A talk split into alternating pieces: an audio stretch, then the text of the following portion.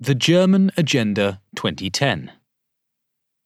An important point to consider when comparing liberal remedies for general unemployment and solutions for youth specifically is German Federal Chancellor Gerhard Schröder's proposition of March 2003, referred to as Agenda 2010. In this agenda, he proposed a series of reforms in economic and social policy, such as reductions in welfare training obligations, union rights, and worker protections. Employers and businesses believed that the changes being proposed were long overdue and did not go far enough to fix the problems they were seeing in the German economy, while labour unions saw the changes as socially unbalanced, putting workers at risk. The German Chancellor specifically wanted to increase flexibility in the labour market much like in the Danish flexicurity system. The protections in place made it difficult for employers to fire and rehire workers, and also put employers at risk for wrongful termination lawsuits, whose outcomes were known for being unforeseeable.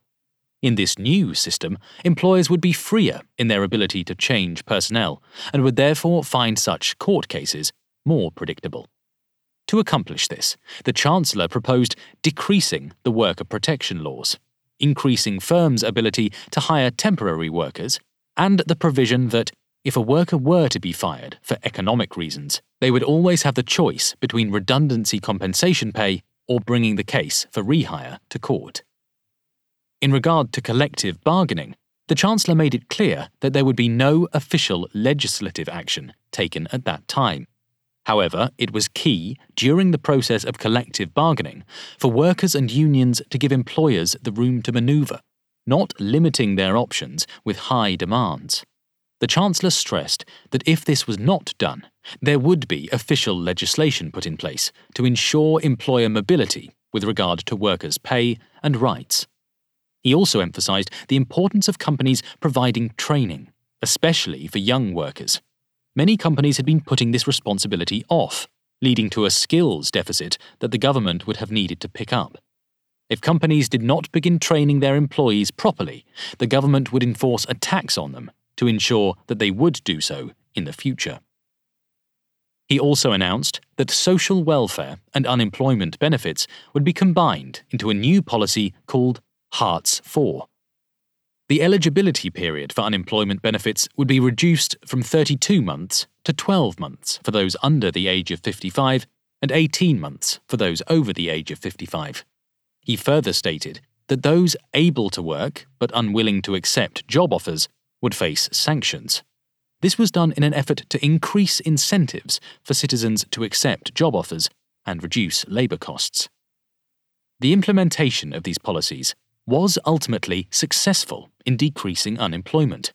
In 2004, unemployment in Germany was at 13.4%, while by 2019 it had dropped significantly to 3.1%. However, while unemployment has decreased significantly due to these policy changes, there is still much controversy surrounding whether such policies go too far in regulating workers' rights or if they do not go far enough. Many democratic leaders in Germany, including Angela Merkel, before she was elected Chancellor over Gerhard Schröder, criticised these reforms as limiting worker protections too much.